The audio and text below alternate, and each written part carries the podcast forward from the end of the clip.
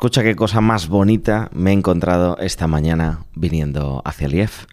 Dicen, al ponerle fecha a un sueño, se convierte en una meta. Una meta dividida en pasos se convierte en un plan. Y un plan apoyado por acciones se convierte en realidad. La verdad es que enero es el mes por excelencia de los propósitos, de pensar qué queremos que pase y en muchas de las ocasiones todo aquello se acaba diluyendo a lo largo del año, en muchas otras las cosas acaban pasando. Seguramente si echáramos la vista atrás, miraríamos la diferencia entre esas veces en que se diluye y las veces en que las cosas acaban pasando es que hemos conseguido eh, hacer ese proceso, ¿no? Eh, poner un plan, ponerle acciones y luego convertirlo en realidad. Si te puedo compartir algo muy personal, mm, yo cada año dedico tiempo a pensar qué quiero hacer este año, especialmente desde que emprendí hace tres años. Y me doy cuenta que cada Navidad le dedico más tiempo. Esta Navidad le he dedicado prácticamente una semana entera a planear mi 2024. Y hubo un momento este año en el que paré y me di un aplauso. Me di un aplauso, salió de dentro y luego pensando en, en el porqué de ese aplauso, no era solo por cómo ha ido el año, sino por esa sensación de decir, ostras, estoy decidiendo yo lo que quiero que pase con mi vida, estoy escribiendo yo esta historia. Y esa sensación es realmente maravillosa. El episodio de hoy va de planificación financiera y planificar nuestras finanzas significa planificar nuestra vida. En este podcast ya sabes que nos llamamos wellness financiero porque no es solo hablar de dinero, sino también de bienestar personal, que siempre van muy ligados. Y como te decía, pues hoy vamos a intentar ayudar a poner eh, plan, acción a esas metas financieras que puedas tener y que así se conviertan en una realidad. Lo vamos a hacer con Jordi Mercadé.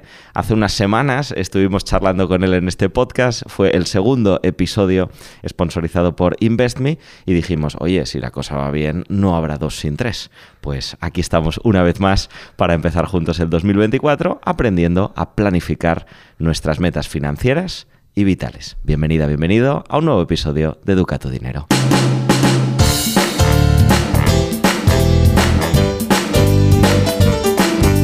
Educa tu Dinero, el podcast de Wellness Financiero. Presentado por Borja Nicolau y dirigido por el Instituto de Estudios Financieros.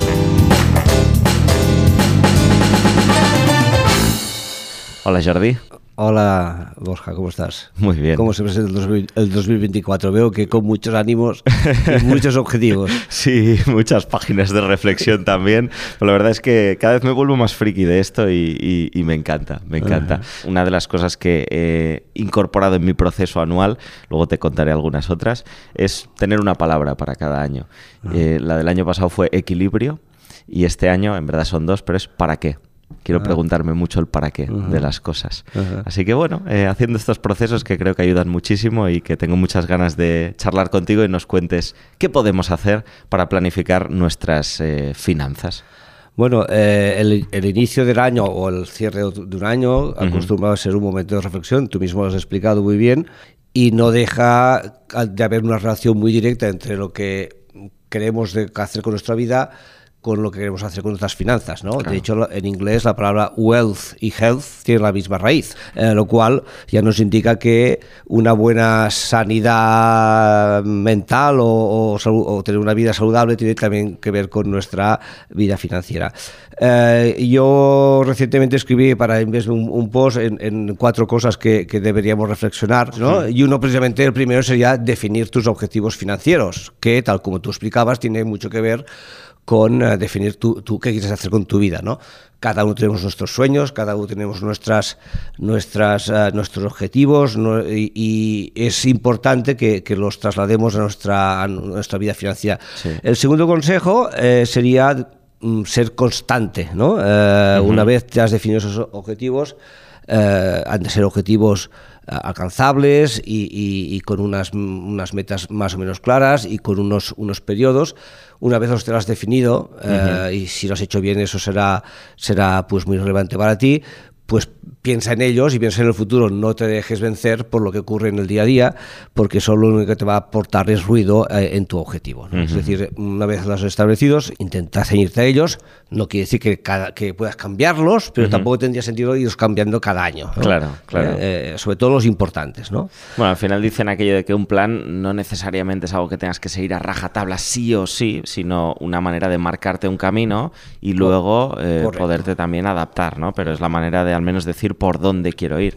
Yo creo que es muy importante entender cuando planificamos que no todo va a pasar. O sea, yo cuando decía al inicio del episodio, ¿no? Decía, eh, estoy muy feliz porque tengo la sensación que estoy escribiendo mi vida, estoy decidiendo lo que hago. Y evidentemente no todo lo que digo que va a pasar va a pasar, pero sí que te das cuenta que la gran mayoría de las cosas pasan y luego todos los contratiempos que te encuentres, pues bueno, tienes una guía o tienes una idea de hacia dónde quieres ir.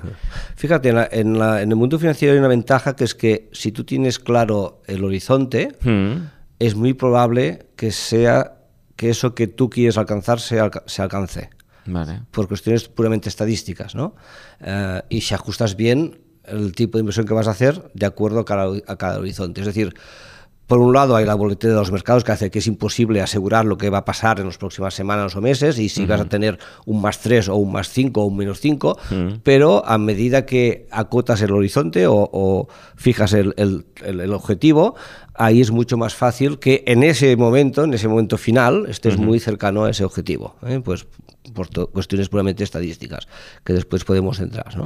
Educa tu dinero, el podcast de Wellness Financiero dirigido por el Instituto de Estudios Financieros. Y el tercero sería uno muy, muy, muy básico, que antes se llamaba no pongas todos los huevos en la misma, en la misma cesta, es decir, una vez has definido ese objetivo, pues eh, busca diferentes componentes que te ayuden a, conseguir ese objetivo. Esto se, logra, pues ya es un tema más técnico, ¿no? Pues diversificando las, las tus inversiones en clases de activos diferentes, que eh, te aporten, eh, te reduzcan el riesgo para, para, alcanzar ese, objetivo. Y ahí dentro de esta diversificación habría mm, múltiples opciones, ¿no? Como decías, desde invertir en diferentes tipos de acciones, por ejemplo, una más segura, una de más riesgo o invertir en fondos o eh, incluso decir pues voy a buscar una inversión inmobiliaria, voy a buscar un segundo ingreso con un talento que tengo por ahí, ¿no? Es intentar que las vías por las cuales te entra dinero sean quizá varias y de diferente tipo. Sí, y llevado al mundo de la inversión, hay una cosa que ya es muy técnica, se llama la, frontera eficiente, es decir, eh, hay clases de activos como la renta fija, los, mm, fondos monetarios, la renta variable, el, sector inmobiliario, que normalmente tienen ciclos diferentes. ¿no? Entonces, eh, esto se puede combinar en una cartera ¿eh? y hacer que esos diferentes activos, como se, fue, se mueven normalmente de forma descorrelacionada, digo normalmente porque ha habido, hay excepciones, hace que eh, bueno, pues, eh, puedas reducir el riesgo para una rentabilidad mayor. ¿no? Es decir, ¿Cómo me has dicho que se llama esto? La, frontera eficiente. Frontera eficiente. Sí, es un concepto que con el señor Markovich hace ya muchos años. Ajá y es la base de casi toda la construcción de carteras de inversión eh, que, utilizan, que utilizamos en Investme y en, la gran mayoría de servicios de, inversión. ¿no? Eh, consiste en eh, reconocer la, lo que se llama la covarianza entre los diferentes clases de activos. Normalmente, por ejemplo, cuando sube la renta variable, baja, la renta fija y cuando baja la renta fija, sube la renta variable. Esto que es la, costumbre, no pasó en el 2022 y así nos ha, lucido el pelo en las carteras más, más, más eh, moderadas, pero como norma eh, hay una serie de, hay un factor, ese factor de descorrelación entre clases de activos que hace que, que, combinarlo sea más eficiente. Claro, em, si pensamos que una sube y la otra baja y tú inviertes a medias, pensarías, pues siempre estás a cero, pero las dos tienden a subir en el largo plazo, ¿no? Con lo cual te subiría la inversión poco a poco, lo que tú has hecho te iría subiendo y además lo que eliminarías es las fluctuaciones. Exacto. Educa tu dinero. Escríbenos a podcast.iefweb.org. Y el último paso o recomendación sería. Bueno, el último sería eh, como la rentabilidad es un bien escaso, es decir, no es fácil obtener unas rentabilidades altas, eh, lo que has de intentar es eh, reducir tus costes, ¿no? Es decir, y ahí entro un poco en lo que hacemos en Investme, pues se está imponiendo lo que se llama indexación.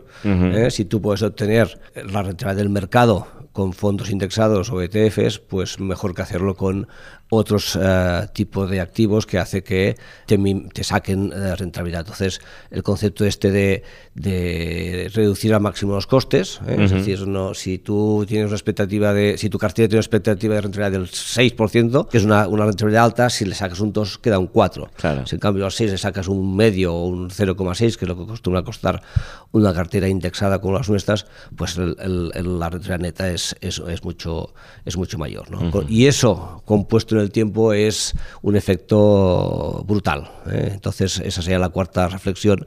Una vez tengas claro cómo hacerlo, uh -huh. ¿eh? hazlo con instrumentos o con uh, una, una, metodología de bajo coste. Muy bien, genial. Si te parece, voy a, te propongo añadir un, un, un punto cero aquí, ¿no? Hemos dicho el uno es definir tus objetivos, luego ser constante, diversificar las inversiones, reducir costes. A mí hay un cero que me gusta mucho, que es la observación, eh, la observación pasada, ¿no? O sea, mirar el pasado para eh, saber cómo soy y luego también qué quiero para, para, el futuro. A mí me sirve tanto en el plano personal como en el plano luego financiero. Si lo empezamos por el financiero, para mí mi herramienta básica para esto es el presupuesto. O sea, uh -huh. me ayuda mucho el ver en qué estoy gastando, en qué estoy ganando, cuánto estoy ahorrando, como para tener también una hipótesis más o menos real de cuánto puedo ahorrar el año que viene mm. y ese ahorro dónde lo quiero invertir y bla, bla, bla. ¿no? Entonces, sí, eh, al final es saber cuánto puedes ahorrar, ¿no? Claro. Se, se, resume en eso, ¿no? Pero obviamente para llegar a ese punto, pues eh, es conveniente saber por, cuáles son tus ingresos uh -huh. y puedes tener ingresos fijos, ingresos variables, dependiendo del tipo de, de, trabajo que tengamos cada uno, y tener un poco controlado tu presupuesto anual o bianual, nuevamente es anual, eh, pues te ayuda a ser un buen punto de partida para, para establecer esos objetivos. Educa tu dinero, el podcast de Wellness Financiero la parte de gastos, pues seguro que si las analizamos nos daremos cuenta que tenemos suscripciones que ni sabemos que tenemos. ¿no? yo cada vez que miro mi cuenta me miro y digo, uy, o yo o mi mujer hemos, hemos suscrito algo que no nos, ha, no nos hemos dado ni cuenta. ¿no? Totalmente. Y por ahí se generan, pues seguro, eh, ahorros importantes. De hecho, eh, ya que estamos en esta parte de, de, gastos y comentabas lo de las suscripciones, hay algo que aprendí en el primer episodio de este podcast con Natalia Santiago, que ella decía que cada año... Eh, bueno, cada mes, de hecho, se mira una de sus partidas de gastos del presupuesto y dice, bueno, pues a ver cómo optimizo esta. Simplemente se hace la pregunta y dice, bueno, ¿podría? ¿No podría?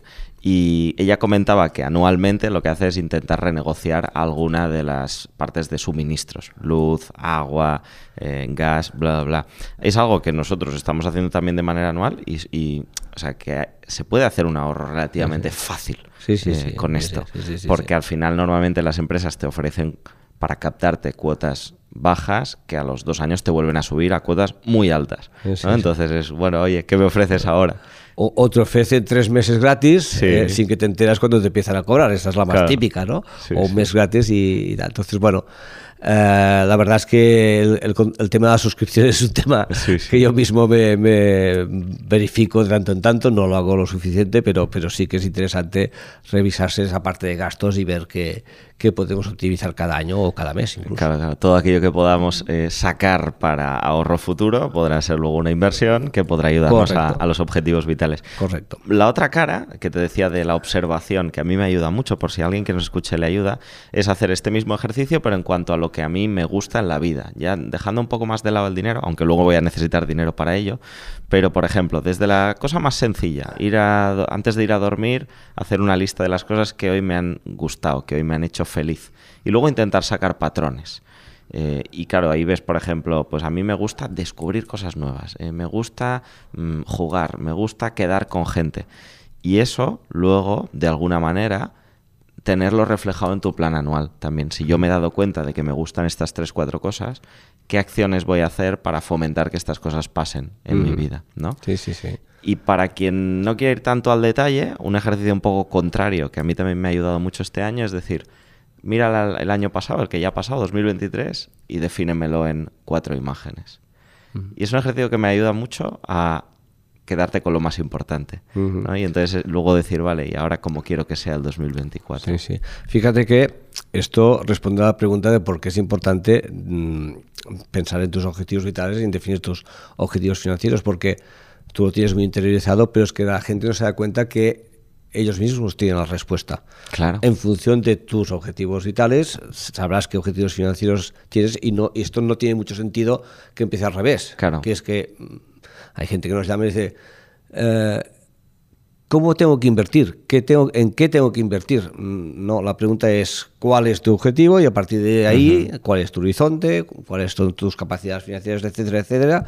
Y a partir de ahí miraremos de construir una cartera que se ajusta a eso, pero no la, la- la- el edificio no se construirá al contrario. ¿no? Construir al contrario se puede hacer, pero no será ideal. Claro, claro, claro. Muy bien, pues vamos a hacer esa hipótesis de que más o menos ya hemos trabajado en esa observación de qué me gusta y qué quiero hacer de cara a lo que viene a continuación, un año, tres años, cinco años, lo que sea.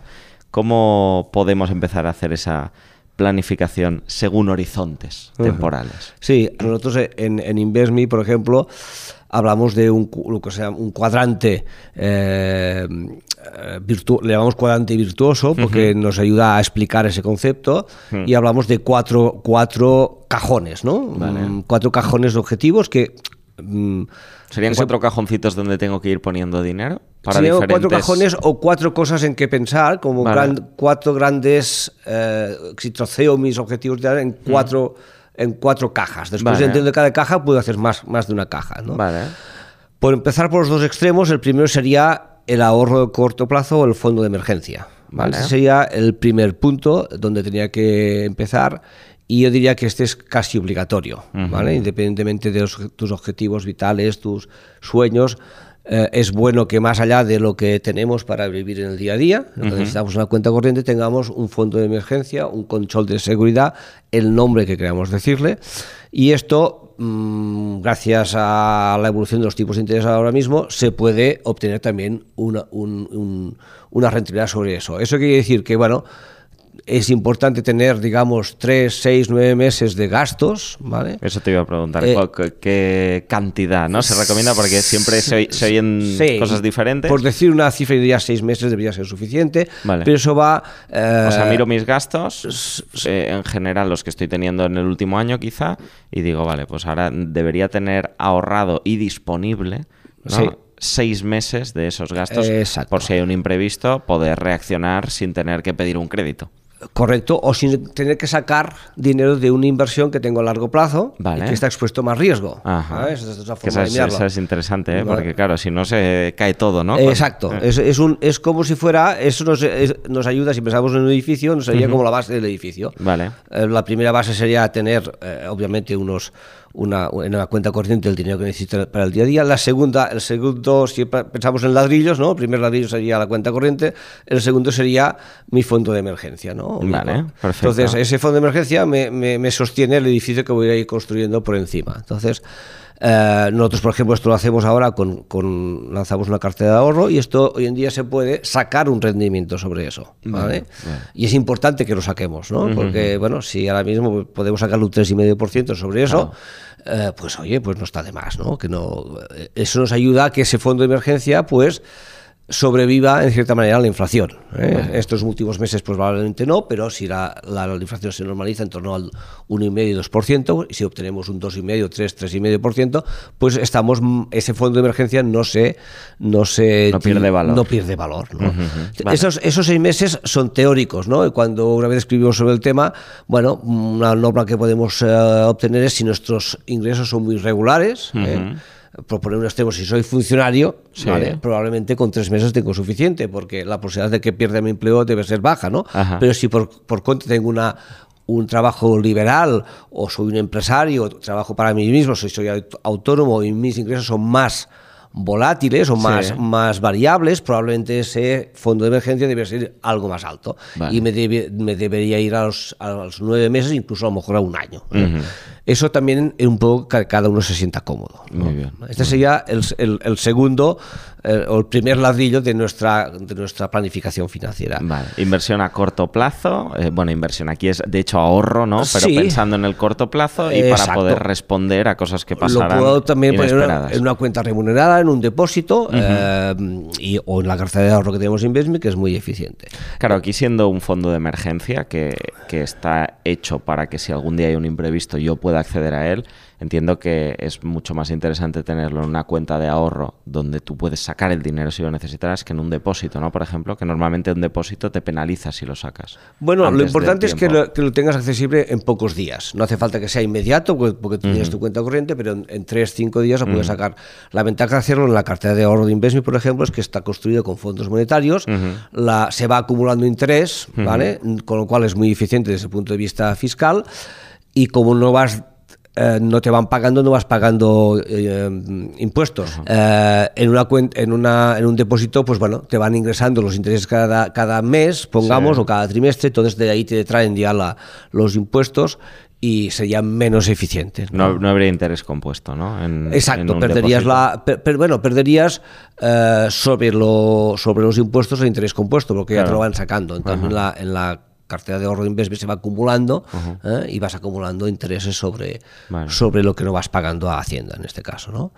Educa tu dinero, el podcast de Wellness Financiero, presentado por Borja Nicolau y dirigido por el Instituto de Estudios Financieros. Vale, vamos con el siguiente ladrillo. El siguiente ladrillo sería, yo recomendaría pensar ya no en el ladrillo siguiente, sino en el de arriba de todo. Vale. ¿Vale? O sea, empezamos pensando como en lo más necesario a corto y luego en la ambición más eh, larga a nivel temporal. exacto. Eh, ¿Y el por qué? Yo recomendaría eso porque... Eh, por varios motivos. Uno, porque cuanto antes empezamos, eh, antes, eh, o sea, más probabilidad tengamos de, obtener ese objetivo. Y a ese me refiero, obviamente, a la jubilación, ¿no?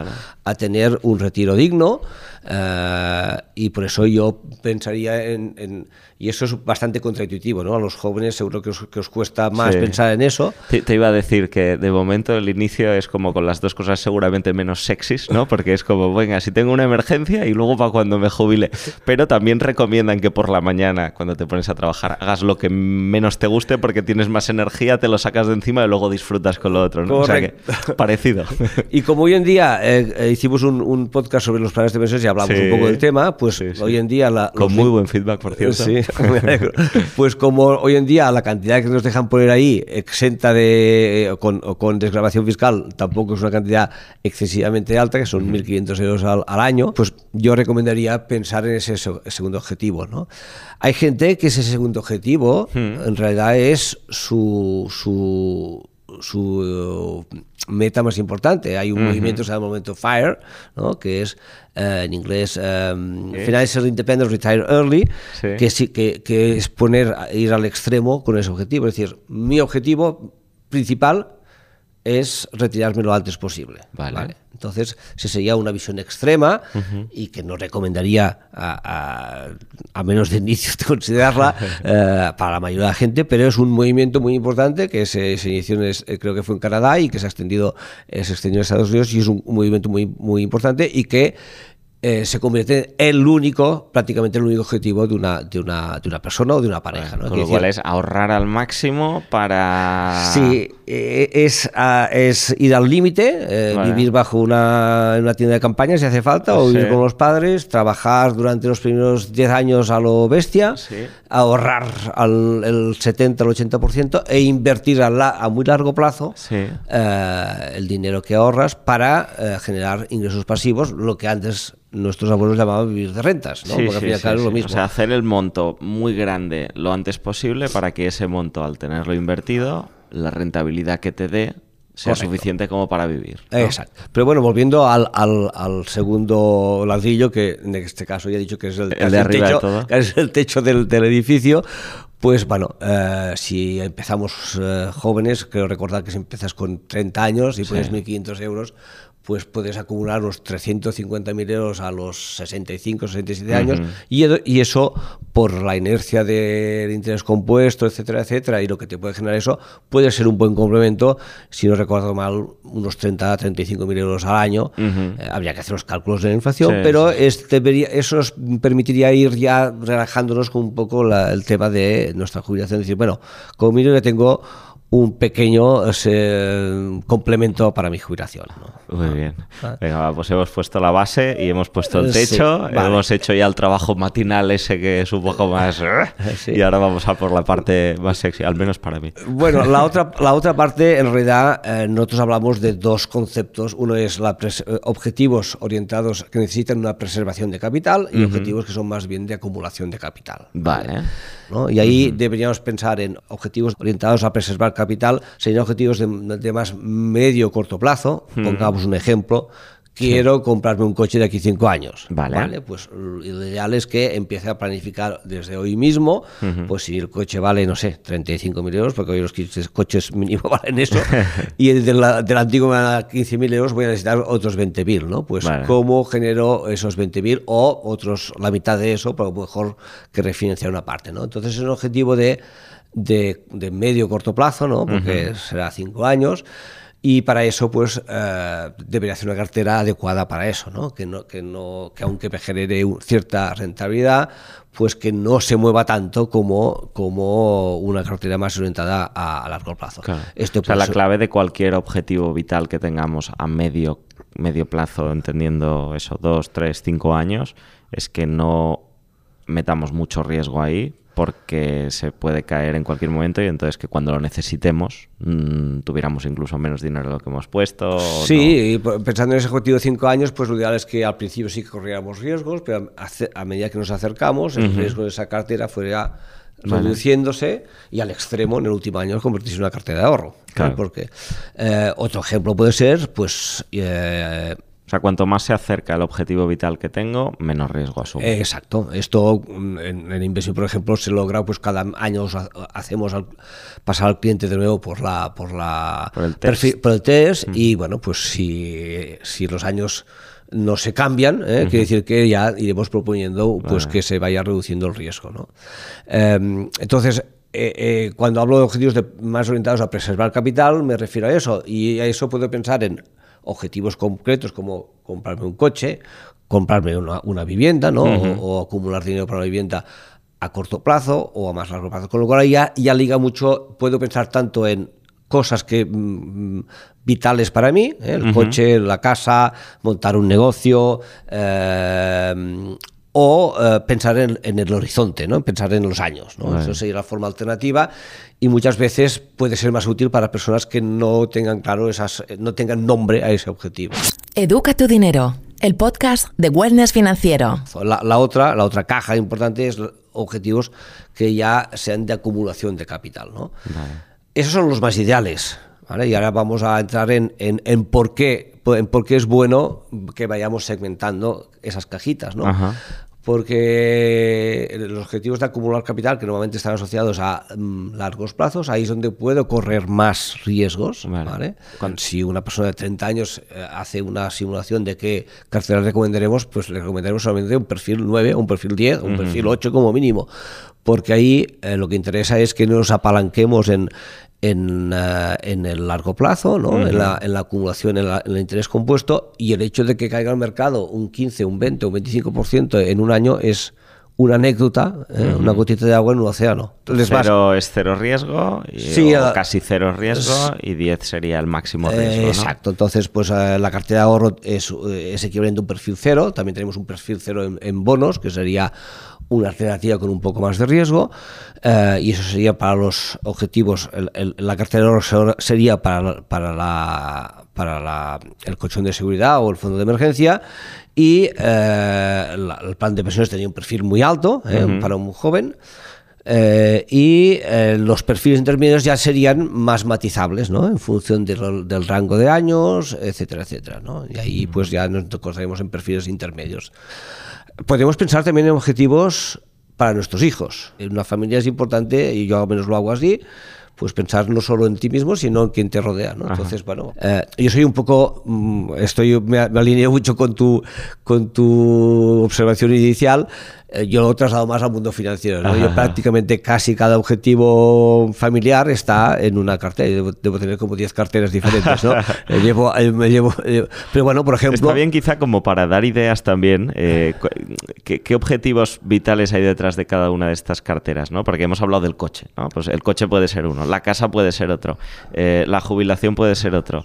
Eh, no sé si el que ibas ahora a decir es la universidad de tus hijos, por ejemplo. Sí. ¿Qué tipo de, y qué yo- tipo de cosas concretas hay detrás de todos estos Sí, pues planes? siguiendo un poco la exposición que, te- que tenía, así de memoria me, me olvidaré de alguna. Yo tengo un- obviamente un fondo de emergencia. Ajá. Eh, después tengo un plan de jubilación, Ajá. una cartera de, de jubilación.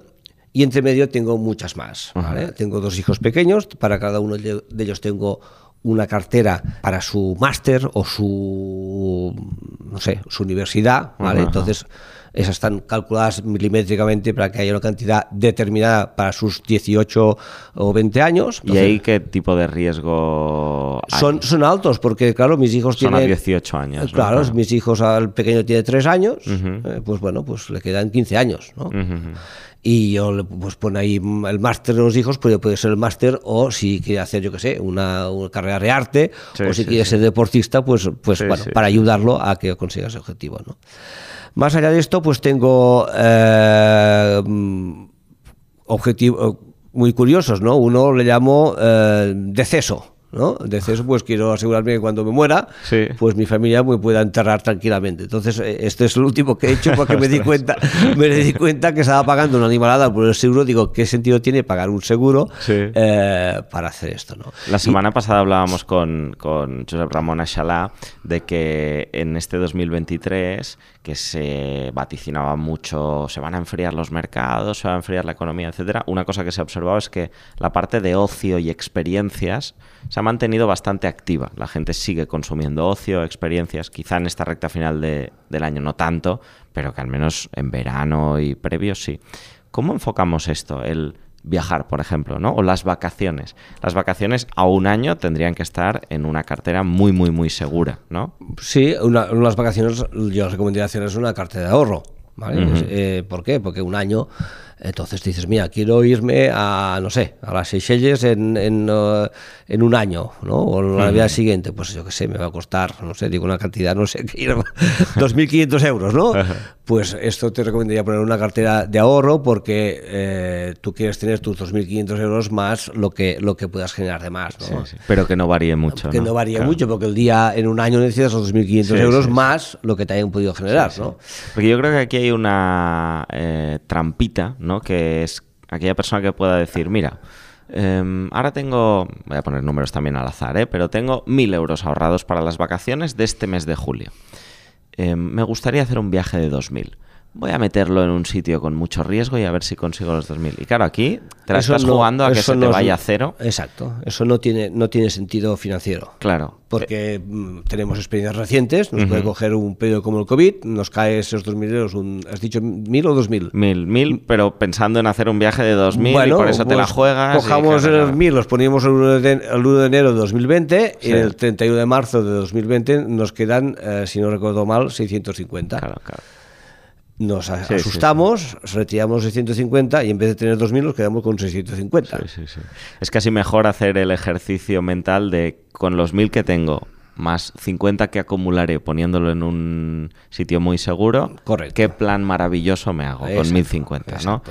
Porque si no vivimos a veces con esa... Lo del pelotazo eh, sí que existe, hay gente que consigue hacer pelotazos, pero mm, no, no, no, el 90% de las, de las veces no funciona. Claro, Con claro, lo cual yo recomiendo pues ir haciendo estas cajitas. Eh, Sí que Y- se puede planear un viaje eh, que quiero hacer dentro de 10 años, ¿no? Sí, ese sí, que lo podría es- meter en un plan más arriesgado. Eh, es- pues sí. voy a celebrar que me casé hace 10 años con un viajazo con mi pareja y aquí sí que puedo ir haciendo aportaciones con un poco más de riesgo porque mm, a 10 años me lo puedo permitir. Exacto, en ese caso sí que tenía sentido. Pero eh, lo que quiero transmitir es que más allá de esos ejemplos que he puesto, pues esa, sobre todo en la- esa fase intermedia, intermedia, ¿no? Esos objetivos intermedios es muy personal, ¿no? Y, sí, sobre y- todo esa idea de que cada ilusión, cada objetivo, cada ambición que tengas puede tener una cartera diferente asociada con sí. su propio mm, riesgo-rentabilidad. Sí, ¿no? y con un nombre. Nosotros Claro. pedi- le- les dejamos a poner a la gente un nombre.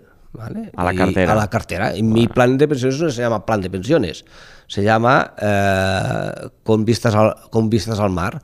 Qué porque guay. con, con mi ilusión es retirarme eh, en, una, un apartamento, una casita a pie de la, piedra de la arena del mar, con vista. Entonces, bueno, es bonito ponerle un nombre. Yo creo que son las típicas, eh, entre comitas, eh, tonterías importantísimas. O sea, que, le pongamos nombres a las cosas que vemos cada día o cada semana, que nos generen algo, que nos remuevan por dentro.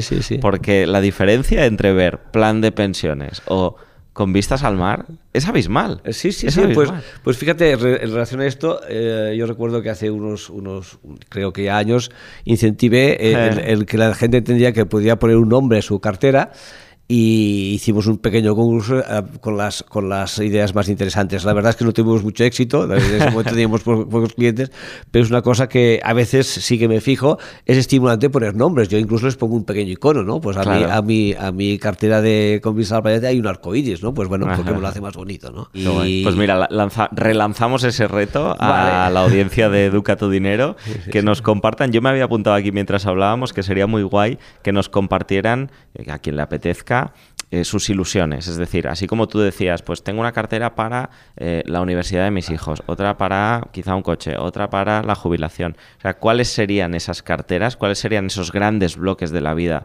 que la gente está relacionando luego con las finanzas? Creo que sería muy guay tener ahí como una muestra de qué está planeando nuestra audiencia. Y por otro lado, sería interesante también que nos enviéis qué nombres le pondríais a esas cuentas, que sean nombres mm, chulos, que sean nombres inspiradores.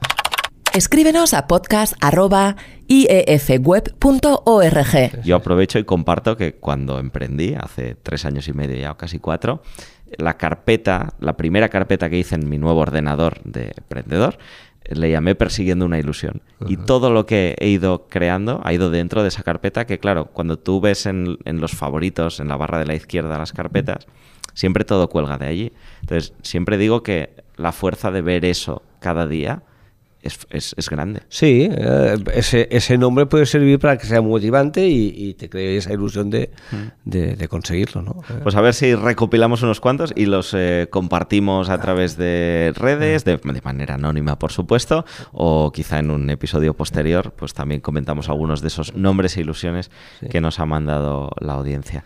también me gustaría matizar una cosa. Mm, tampoco, eh, mi, mi, ejemplo, ¿no? Mm. o el tuyo, a lo mejor son casos extremos en que nos gusta pensar, tampoco hace falta sobrecomplicar nuestros objetivos, ¿eh? porque al final podemos tener, eh, yo, yo, tengo 10 carteras porque ya tengo 4 para mis hijos, ¿no? Para mí tengo a lo mejor pues 4 o 5, ¿no? Y yo sería un caso extremo. Tampoco hace falta sobrecomplicar las cosas, ¿eh? Porque tampoco es eficiente tener dos carteras con uh, cosas muy similares, ¿no? Uh, con, con dos carteras número 5, una yo qué sé, un piso y otro un coche, pues mejor los junto sí. y pues yo qué sé, piso y coche de aquí 5 años, ¿no? Sí, un ejemplo. O sea, mmm, quiero dar esa, esa, Empecemos sencillo sí. y luego ya iremos exacto, eh, exacto. llevando el nivel de friquismo personal al, al, que nos apetezca, exacto, ¿no? Pero, pero sí que es verdad que siempre es mejor empezar por poco para cumplir ese poco. Exacto. Eso que dicen de comprométete menos para cumplir más. En todo caso, antes de que me olvide, es el por qué es importante hacer esas cajitas Ajá. es porque eso nos ayuda a sobrepasar los momentos difíciles de los mercados. Y me voy a explicar. Uh -huh. ¿vale? Si tengo mi cartera de ahorro bien diferenciada, uh -huh. ¿vale? y viene un COVID y me cae mi cartera de inversión un 35%, yo estaré muy tranquilo porque mi fondo de emergencia no se va a mover. Vale. ¿Vale? Entonces, eh, en cambio, el, el, yo sé, mi plan de pensiones a 10 años sí se, habrá, se puede haber caído un 35%. Uh -huh. Pero tengo la tranquilidad que ese plan de pensiones o ese la casita para la playa, en mi caso, no lo necesito para, en mi caso, 10 o 15 años, pero eh, para una persona más joven en 25 o 30 años. Claro. Entonces, esas, tener bien segmentadas esas cajitas uh -huh. nos ayuda, ¿eh? si entendemos bien el concepto, a sobrepasar esos momentos y a seguir con unas recomendaciones que decía al principio, dos de las recomendaciones que decía al principio, uno, diferencia tus, tus, uh, tus objetivos y stick to it, o sea, ten paciencia yeah. y uh, no te dejes vencer por, por, por las situaciones de, del corto plazo. ¿no? Entonces, esas cajitas bien segmentadas nos ayudan muy uh -huh. bien a, se, a, sobrepasar esos momentos. ¿no? Esos casi diría, la, desde el punto de vista puramente de psicología financiera, la, la componente más importante. ¿no? Entonces, claro. esa parte de exageración que decía yo, puede tener mucho sentido, ¿eh? porque si lo tengo muy bien segmentado, pues mm, vale, estaré más pues, tranquilo. Estaré más tranquilo. Mi no fondo, tengo que mirar al mercado. Mi fondo de emergencia está ahí, vale, pues oye, el de, jubilación se ha caído un 35%, pues ya se recuperará. Tiene 10, 15, 20 o 25 años para recuperarse. Y poner lo que, lo que quiera destinar cada uno de ellos ¿eh? y de forma automática mejor, eh, pues con eso esté básicamente eh, toda mi vida financiera estará automatizada en piloto automático. Muy bien, muy bien. Genial, pues yo creo que nos llevamos muchas ideas y acciones a hacer para llevar a cabo esa planificación financiera. Antes de despedirnos, como este es el tercer episodio que grabamos con vosotros, con eh, InvestMe, y ya explicamos un poquito lo que era en el primero, eh, pero igual hay gente que acaba de entrar a Educa tu Dinero y que este es su primer episodio o el segundo y no escuchó aquel primero. Cuéntanos brevemente qué es InvestMe, qué ofrecéis y así ya también dejamos eh, esa información para quien quiera abrirse una cuenta y el nombre que quiera. Exacto. Bueno, InvestMe técnicamente somos una agencia de valores, nos dedicamos a gestionar el dinero de la gente, somos gestores de carteras de inversiones desde el punto de vista regulatorio, somos una empresa regulada por la CNMV y a partir de ahí eh, somos una empresa nuestro, nos denominan un robo advisor, un gestor automatizado de, de, carteras de inversión. Lo que hacemos es hacer todo esto de una forma digital. Básicamente, cuando hablábamos de eh, establecer objetivos, esto lo hacemos de forma digital. El cliente se da de alta en nuestra web o en nuestra app. Y lo primero que hace precisamente es eso. ¿eh? Le, hacemos unas preguntas que nos ayudan para establecer esos objetivos, conocer sus capacidades financieras, sus horizontes y aparte de ahí le recomendamos una cartera. En Investme lo que hacemos, creemos en la indexación. Eh, lo cual quiere decir que nuestras carteras están compuestas por fondos indexados ETFs o carteras de planes de pensiones. Eh, de planes de pensiones que hemos creado nosotros con la misma filosofía, son carteras de bajo coste, siguiendo unas recomendaciones, y son muy eficientes porque eh, al tener bajos costes maximizamos la rentabilidad. Y más allá de eso, mm, creemos mucho en lo que acabo de exponer. ¿eh? Entonces, pues desde el origen, eh, InvestMe promueve las multi, multicuentas, es decir, nosotros creemos que es importante esta segmentación de objetivos y en eso pues seríamos un poco especialistas, ¿no? Pues en, en nuestros clientes casi todos tienen más de una cuenta, la gran mayoría tiene puesto una cartera de ahorro, una cartera de inversión y un plan de pensiones, sería el, cliente típico, y un poco estimulamos este juego, esta planificación financiera. El objetivo en final es ayudar a nuestro cliente a, a gestionarle su vida financiera y eso lo hacemos pues con automatizando el proceso, eh, también aportar automatizar las aportaciones eh, eh, de forma recurrente y hacer que todo eso sea lo más fácil posible. Muy bien, genial. Yo tengo tres cuentas, así que pues una por cada visita que has hecho. Pues ves. lo que no tengo es nombre para esas cuentas, pero lo voy a hacer. Va a ser lo pues, primero que haré hoy. Pues es muy fácil. Hay un lapicito que al lado, de, al lado de un número de la cuenta puedes cambiarlo y poner tu nombre. Y creo que es estimulante hacerlo. Educa tu dinero, el podcast de Wellness Financiero dirigido por el Instituto de Estudios Financieros. Muchas gracias Jordi por volver a pasar por aquí, eh, por eh, seguir confiando también en, nosotros, en Educa tu Dinero. Eh, es un placer siempre escucharos y aprender con vosotros. Nada, ha sido un placer estar con vosotros. Espero que lo que hayamos comentado sirva a nuestros, a nuestros oyentes para planificar mejor su vida financiera. Hasta pronto. Hasta pronto.